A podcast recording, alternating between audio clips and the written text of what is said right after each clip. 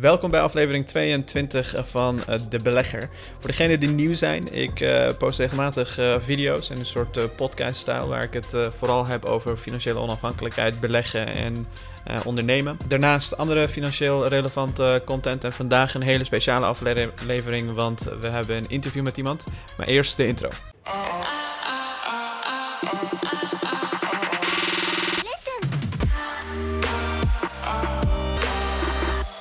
Is vandaag een hele, hele speciale aflevering, want we hebben iemand, uh, of in ieder geval, ik, ik heb iemand uh, uitgenodigd om te spreken die, um, die, die jullie allemaal misschien kennen. Of in ieder geval de mensen die actief zijn op Discord uh, zullen hem allemaal kennen. Het is iemand die een heel groot gedeelte van zijn portfolio in één bedrijf heeft, één small cap bedrijf. En alles weet over dat bedrijf. Dus um, misschien wil je, wil je jezelf voorstellen, maar de meeste mensen zullen je waarschijnlijk kennen als Assenderp. Ja, klopt. Ik uh, ben eh, Robin van Assenderp. Ja. En uh, ben 27 jaar en ik ben controller. En als controller duik je eigenlijk de cijfers in. En toen ik DGOC tegenkwam, uh, ben ik verder de cijfers ingedoken en kwam ik erachter dat het een heel aantrekkelijk bedrijf is om in te beleggen. Je, je, je bent eigenaar van Assenderp Capital, geloof ik hè? Ja, klopt. Ik heb een, uh, aantal maanden geleden heb ik de, de website gemaakt, assenderpcapital.com. Ja. En dat was eigenlijk meer om te beginnen uh, om mijn gedachten een beetje te ordenen over bepaalde bedrijven. Alleen ik merkte mm -hmm. dat ik het ook leuk vond om uh, eventuele filmpjes te maken. Dus ik ben enkele weken geleden nadat uh, ik met jou heb gesproken uh, begonnen met een YouTube kanaal. En ik probeer dat nu eigenlijk een beetje te combineren. Dat het, de YouTube zet ik dan ook op de, op de website. En ik probeer de website een beetje up-to-date te houden. Alleen, ja, dat vergt toch tijd. En ik moet het nog wel een beetje managen, zeg maar. Ja, dat snap ik heel goed. En leuk dat je, dat je in ieder geval deze interview ja, wilde doen. Ik denk dat het voor de kijkers uh, zeker interessant is uh, om, um, in ieder geval, ik heb van heel veel mensen gehoord dat ze veel van je video's uh, geleerd hebben sowieso. Mooi. maar interessant is ook om jou te leren kennen en van een andere belegger te horen hoe je naar bepaalde zaken kijkt. Want je zit met, met 65% van je portfolio, zag ik, op je website, in, um, in DGOC. 65%. Ja, klopt. Ik, het zal iets schommelen omdat... Ja, dat is flink. Ja, zeker is ook niet iets wat ik adviseer aan anderen of zo. Het is, uh, je laat eigenlijk de hele moderne portfolio-theorie, die laat je los. Alleen, mm -hmm. ja, ik ben eigenlijk DGOC ingestapt uh, november 2019. En op dat moment was het heel moeilijk om ondergewaardeerde aandelen te vinden. En zeker ja. met een hoog te verwachten rendement. En mm -hmm. ja, na het vinden van DGOC, ik begon met een klein aandeel en ik merkte gewoon, ja, ik kan daar eigenlijk niks beters vinden. En welke risico's zie ik? En of eigenlijk besloten om telkens aan te vullen. En zodoende -hmm. zit je opeens met 65% van je portfolio in, uh, in één bedrijf. En um, wat zijn dan de gevaren die je, die je ziet als je, als je de toekomst in kijkt? Uh, voor de, de industrie of voor het bedrijf of, of voor, überhaupt voor? Ja, voor het bedrijf. Dus ik kan me voorstellen dat iets wat de industrie raakt, dat uh, zal waarschijnlijk het bedrijf ook raken. Um, maar gewoon algemene gevaren die ziet. Ik zie bijvoorbeeld als ik voor me kijk, dan zie ik de OPEC, uh, uh, OPEC gedoe met uh, de Saudis en Rusland. Um, wat zie jij allemaal voor? Ja, dat is inderdaad wel, dat heeft wel invloed op. Alleen het voordeel van DGOC is dat ze redelijk ver vooruit hedgen. Dus ze hebben nu gehedged tegen een, ja. een, een gasprijs van 2 euro of 2 dollar 70. En ja, ja de, de, de, gasprijs momenteel is iets van 1,70 dollar. Dus ze hebben gewoon voor 1 dollar meer kunnen ze het gaan verkopen. Ja. Dus. Ja, voor de komende drie jaar zag ik zo. Ja, het is, ligt, ja, het is een beetje hoe je het bekijkt. Dus voor vijf jaar lang, dan gaan ze al vooruit hedgen. Dus ze doen dat redelijk op tijd om gewoon een goed gemiddelde te krijgen. Alleen ze hedgen mm-hmm. niet gelijk voor, 9, voor 90% van de productie. Dat doen ze pas de laatste 12 maanden. Dus volgens mij voor de komende 18 maanden is 90% van de productie is gehedged tegen ongeveer 2,65, 2,70. Ja. En ja, ja. Uh, daarna is het nog een, een, kleiner deel van de productie, de verwachte productie. Ja. Dus dat even. En voor, de, voor degene die niet weten wat hedge betekent, wat, uh, hoe je het uitleggen? Um, is een contract je hebt heel veel verschillende soorten hedge contracten, maar het is in principe een contract die je afsluit met iemand dat je tegen een bepaalde prijs in de toekomst je product mag verkopen. Dus waar tegen je in gehedged hebt. Dat is de, ik denk de eenvoudige manier om het uit te leggen. En ja, dan heb je nog verschillende contracten in. Moet je het verplicht leveren of heb je de optie om het te leveren? Dus daar krijg je dan weer verschillen in. Alleen, ja, je, je, wat ze eigenlijk doen is, uh, ze zorgen ervoor dat ze zeker weten dat ze kunnen verkopen, de productie. En ja, dat mhm. zorgt eigenlijk weer voor een stabiele ja, geldstroom. En ja, welke risico's die je ziet als bedrijf zijnde, uh, als het heel lang aanhoudt dat de gasprijs laag staat zoals nu, dan zou dat een probleem kunnen zijn. Dus dat is wel iets om rekening mee te houden. Uh, alleen mijn verwachting is persoonlijk dat op het moment dat de gasprijs laag blijft, dat andere bedrijven failliet gaan en dat ze dan juist weer meer velden kunnen kopen en dat ze heel goed door kunnen groeien. Dus dat is, uh, als ik denk aan OPEC, dan is dat wel eentje. En wat je nu met OPEC hebt, is dat ze natuurlijk gisteren hebben uh, ze afgesproken dat ze de productie gaan verlagen. En wat je daarin gaat zien is mhm. dat de olieproductie die gaat omlaag, zodat de prijs van olie weer omhoog gaat. Dat is het, de wisselwerking. Alleen mhm. de, in Amerika ja. uh, komt er, of überhaupt komt er eigenlijk uh, veel gas vrij als je ook olie ophaalt. Dus op het moment dat de olieproductie omlaag gaat, gaat de gasproductie ook omlaag. Dus wat we gaan zien in de komende maanden is dat de gasprijs weer rustig uh, niet naar een hoog niveau gaat, maar wel weer naar een wat stabieler niveau. En ik verwacht eind dit jaar dat die misschien wel weer richting de 3 dollar gaat. Hey, um, ik ben ook groot fan van uh, DJC. Ik zit er ook uh, best wel, volgens mij voor iets van 10% nice. van mijn portfolio zit ik er ook in. Um, dus de vragen die ik je, die ik je stel, die, die zijn uitdagend bedoeld. Ook om gewoon even erover na te denken. Um, maar waarom zou je waar, waarom zou je dan niet in bijvoorbeeld een uh, grote bedrijf als Shell of ExxonMobil uh, investeren? In dit geval als de olieprijs omhoog gaat. als je puur voor de olieprijs omhoog gaat, dan zou ik voor een Shell of een ExxonMobil gaan. Um, dat is wel puur op basis van korte termijn en denken dat de, gas, de olieprijs omhoog mhm. gaat en dat, ze daardoor, dat het aandeel daardoor weer aan, in, aantrekkelijk wordt. Zodat daardoor de prijs gaat stijgen. Dat zou korte termijn eentje zijn. Mhm. Alleen de, het nadeel van de large caps vind ik van A, ze hebben hele hoge capital expenditures, dus kapitaaluitgaves. En dat zie je terug op het kastroomoverzicht. Um, Wat is daar een nadeel van? Is dat het eigenlijk gewoon vaste kosten zijn. En ja, die wil je eigenlijk gewoon zo min mogelijk hebben, zodat er meer geld vrijkomt voor de, de aandeelhouders. En ja, bij die grote jongens die moeten blijven onderzoeken, blijven uh, produceren. Eh, of ja, het moet eigenlijk allemaal produceren natuurlijk. Alleen ze moeten al die velden gaan zoeken om die productie zo hoog te houden. En dat kost heel veel geld. Dus daarom heb ik zelf niet de voorkeur voor een, uh, een Shell of een ExxonMobil. Wat is de break-even voor, um, voor DGOC? Als het op uh, olie en gas aankomt? gas is 1 dollar en 42 cent tegenwoordig. En dat was zes maanden terug was dat 1 dollar en 48 cent. Dus die, ze zijn constant bezig om die kostprijs omlaag te, te halen. Dat is, uh, en dat is eigenlijk ook wel het, ja. het fijne aan, een, uh, aan dit bedrijf, dat het zo'n laag kostprijs heeft. Want stel, die gasprijs die blijft zo laag.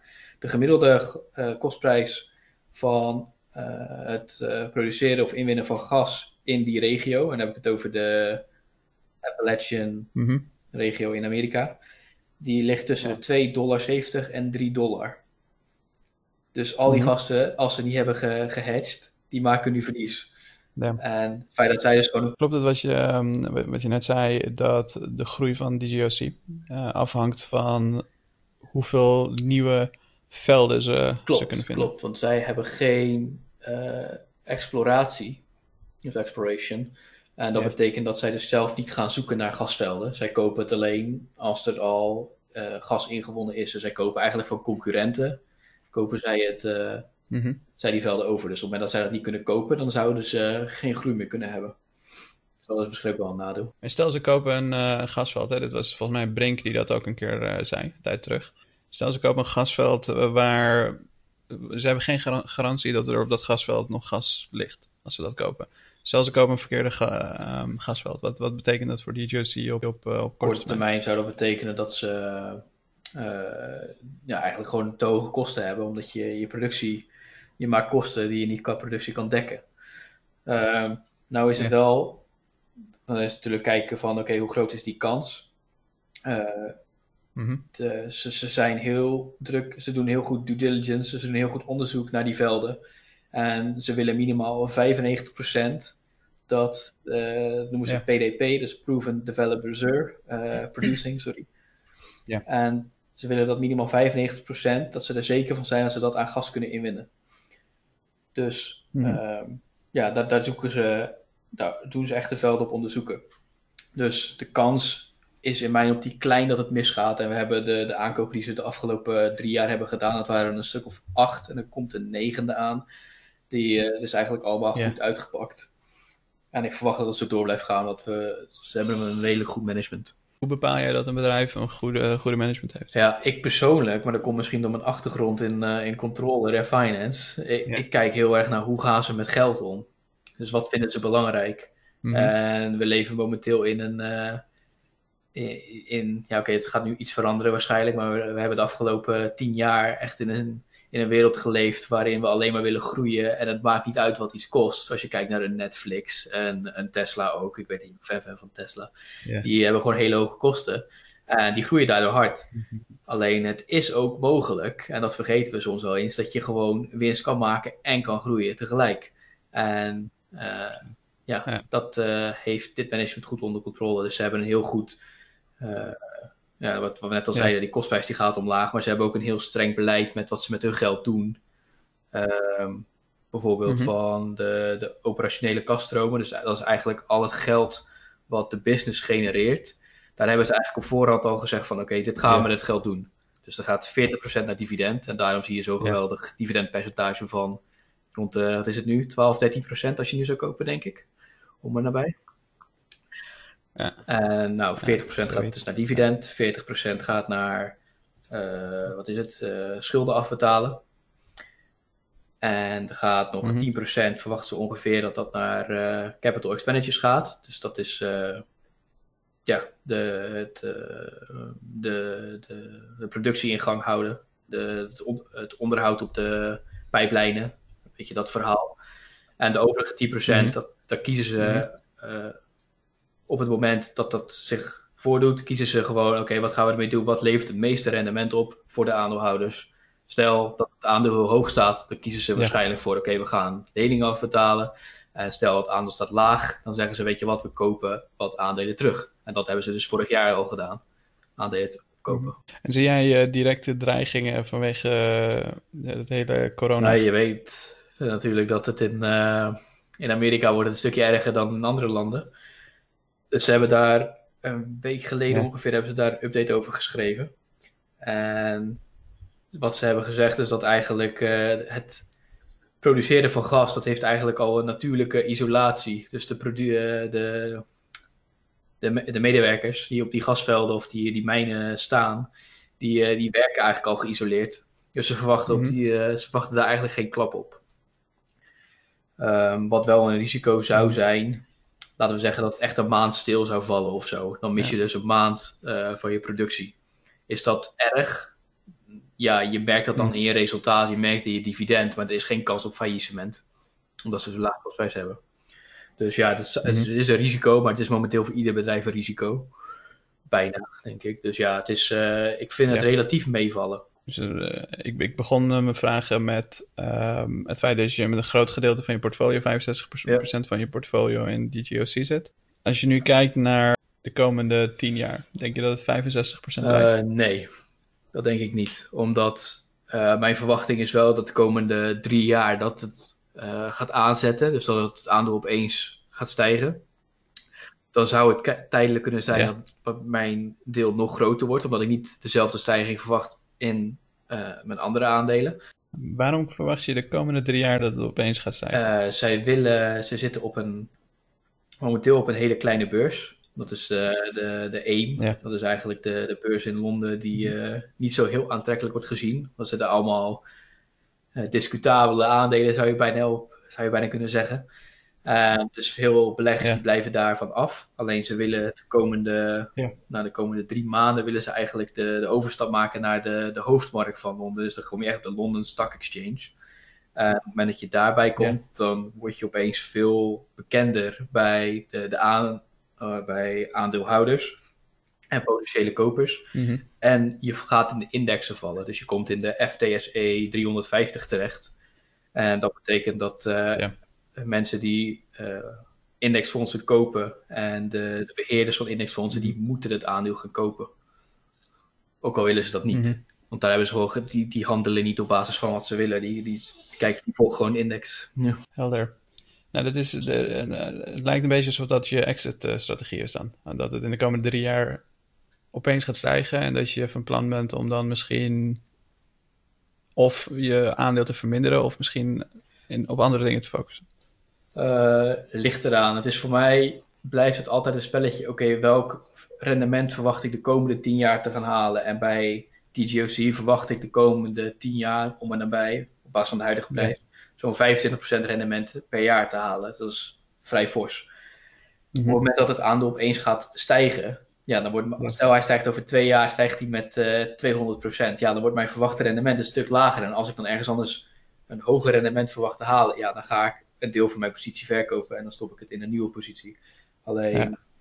de, mijn berekeningen, uh, die je in de filmpjes terug kan zien, ja, die, die geven eigenlijk aan dat ik met deze groei, uh, en dat is een vrij conservatieve groei, dat ik verwacht dat het Ja. aandeel wel nog uh, kan ver vijfvoudigen op, op basis van de huidige prijs.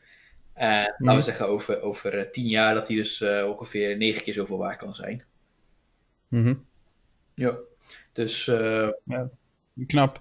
Ik vind het knap dat je um, ten eerste zo'n groot deel van je portfolio in één uh, aandeel stopt. Dus dat vind ik op zichzelf wel uh, knap. En ten tweede hoe zeker je bent van je zaak uh, hierover.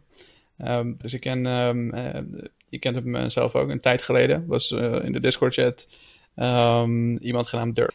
maar hij zat bijvoorbeeld heel erg in TUI. En hij was ook ontzettend zelfverzekerd over het feit dat ze een hele goede balance sheet hadden. En uh, alles erop en eraan wat je kon, kon opnoemen. Um, wat geeft jou het gevoel dat dat in dit geval niet, uh, niet aan de hand zou kunnen zijn? Of uh, in ieder geval dat er niet iets zou komen waardoor jouw plannen bijvoorbeeld mis zouden kunnen gaan? Um, nou, het, ja, in principe een bedrijf kan altijd failliet gaan. Dus ik geef altijd voor mijn eigen berekeningen zo'n 5% kans, als ik heel zeker van mijn zaak ben, om toch daar wat rekening mee te houden. Ja, als ik, als ik, Ja. als ik zelf naar TUI kijk, en ik heb destijds ook bij Dirk gesproken en naar TUI gekeken, dan uh, was het een veilig bedrijf als alles goed zou gaan. En ja, ja dat, dat blijft nu, blijkt nu niet het geval. En dat, ja, kan je dat inprijzen? Ja, dat lijkt me heel moeilijk, omdat dit, dit, dit verwacht niemand. Mhm. Ja, je, krijgt, uh, je krijgt opeens te maken, te maken met iets wat in de afgelopen honderd jaar niet is nee, voorgekomen. precies. en dan is het ook nog de, de, sector die het meest wordt afgestraft. Dus dat is echt wel heel vervelend voor de aandeelhouders van TUI. Um, ja. ja, wat, wat zou er kunnen gebeuren bij... Wat, stel, er gebeurt iets wat echt een zware impact heeft op uh, die GOC. Uh, dan Mhm. ja, daalt het... het de omzet die daalt ook. Uh, daarmee dalen de kosten ook, Ja. omdat de productie gewoon stilvalt. En dat zie je bij Mhm. dat soort bedrijven bij TUI bijvoorbeeld niet. En omdat ze zo streng uh, cashflow-beleid hebben, zal er ook geen dividend Mhm. worden uitbetaald en wordt er automatisch minder extra schulden afgelost. Dus Ja. um, ja, als het, als het echt zou gebeuren, stilvallen en voor meerdere maanden, ja, dan hebben ze een probleem. Um, Mhm. Verwacht ik dat? Uh, nee.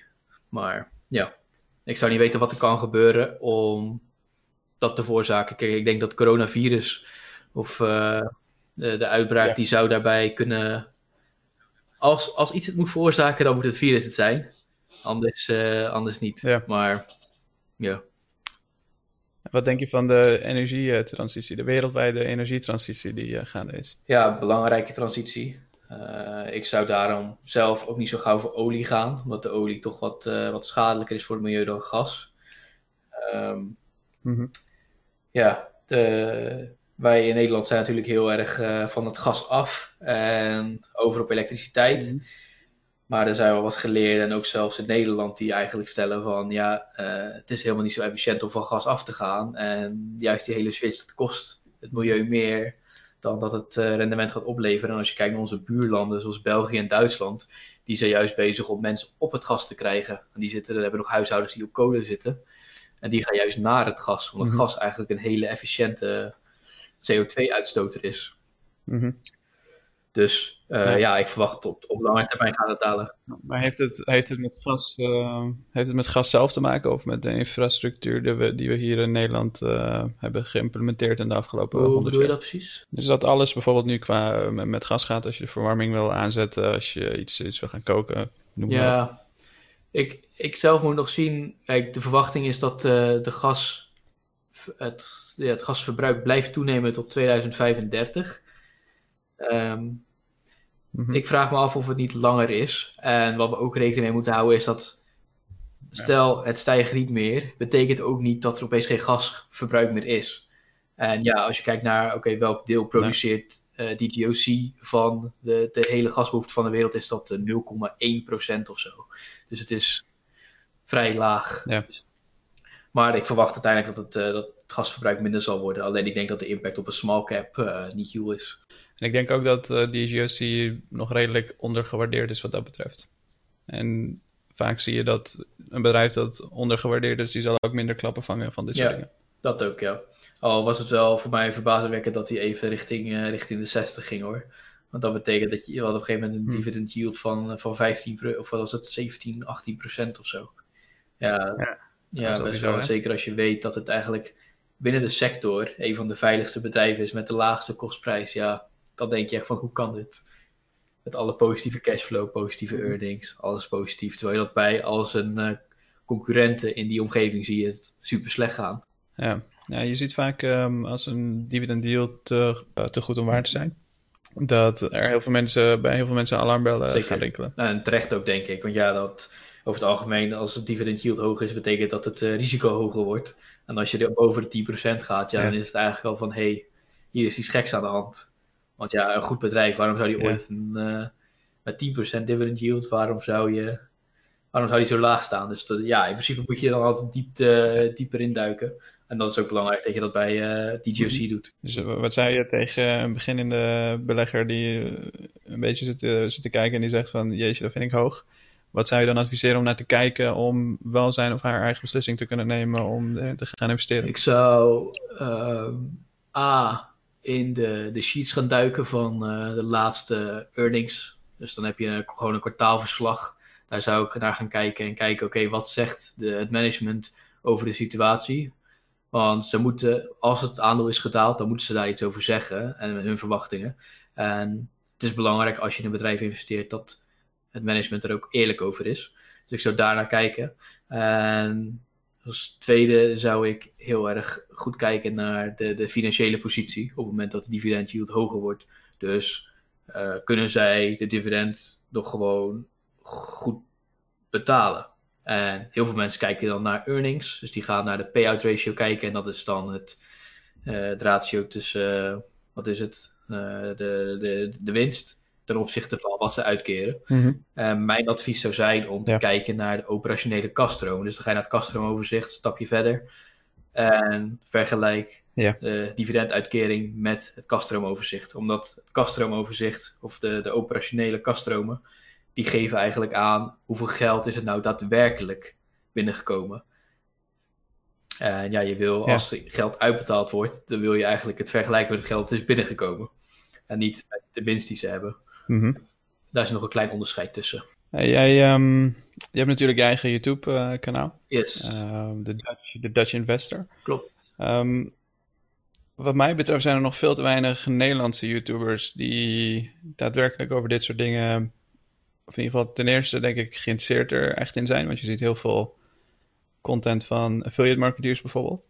Uh, maar er zijn heel weinig Nederlandse YouTubers die het echt over beleggen hebben. En bijvoorbeeld zo diep duiken in een bedrijf als dat jij dat doet. Wat, wat is de reden dat je hebt besloten om het in het Engels, uh, om, om, in het Engels een YouTube-kanaal te beginnen? Uh, dus eigenlijk komt dat door mijn privé-situatie. Ik heb een relatie met iemand uit het buitenland, uit Venezuela. Dus wij spreken ah, thuis Engels. En zij is ook geïnteresseerd in beleggen als ik erover praat. Dus ja. op het moment dat zij weer thuis is, dan na dit hele COVID-19 gedoe, dan kan zij ook mijn filmpjes gaan bekijken. Dus, Oké, okay, dus je maakt het eigenlijk stiekem voor haar. Ja, eigenlijk wel een beetje, ja. en uh, meestal als ik over ja, beleggen begin te praten, dan valt ze binnen vijf minuten in slaap. Dus uh, het kan ook mooi helpen om haar lekker in slaap te krijgen, verwacht ik zo. Ja. ja, je hebt in ieder geval heel veel kennis van zaken. Dus als je, als je het zou willen, dan, um, en mensen vinden dat uh, prettig. Dus degene die dat prettig vinden, laat even een comment achter en dan uh, zullen we er gewoon even misschien een keertje naar kijken. Maar zou je het misschien leuk vinden om een, een andere keer langs te komen en het misschien te hebben over een ander aandeel? En misschien een, iets wat dichter bij huis zit in Nederland? zeker, zeker. Ik ben wel zelf sterk geneigd om richting het fundamentele te gaan. Dus ik duik al heel gauw de cijfertjes in. En als ik het daar niet aantrekkelijk vind, dan, ja. dan laat ik het mij passeren. Ook al is het misschien wel een heel aantrekkelijk aandeel voor mm de groei. Alleen ja, als de cijfers, eh, als het al overgewaardeerd lijkt, dan passeer ik al, al, gauw. Maar ik vind het leuk om naar elk bedrijf te kijken en daar dieper in te duiken. Dus voel je vrij om mij daarvoor uit te nodigen. Heel goed. Um, dankjewel dat je, dat je dit wilde doen. Graag gedaan. Um, famous last words. Kijk, kijk vooral voordat je ergens in belegt, kijk vooral zelf. En neem niet alles aan wat, van een ander, wat een ander zegt. Ook van mij niet. Want ik, ik doe er net als ik er verstand van heb. voor mijn gevoel heb ik dat ook. Alleen het is wel belangrijk dat, dat je zelf... Ja achter je eigen keuze staat, want anders ga je verkeerde beslissingen nemen. Goed, dankjewel Robin. En um, iedereen bedankt voor het kijken. Heb je vragen? Uh, zijn er mensen die je wilt dat ik uh, interview de volgende keer? Of heb je tips en um, heb je iets gezien tijdens deze uitzending? Um, wat je bij is gebleven of je wilt over een bepaald iets spreken? Laat het alsjeblieft even in de, comment achter, want het helpt ook meteen mee met de YouTube-algoritme. Dank jullie wel.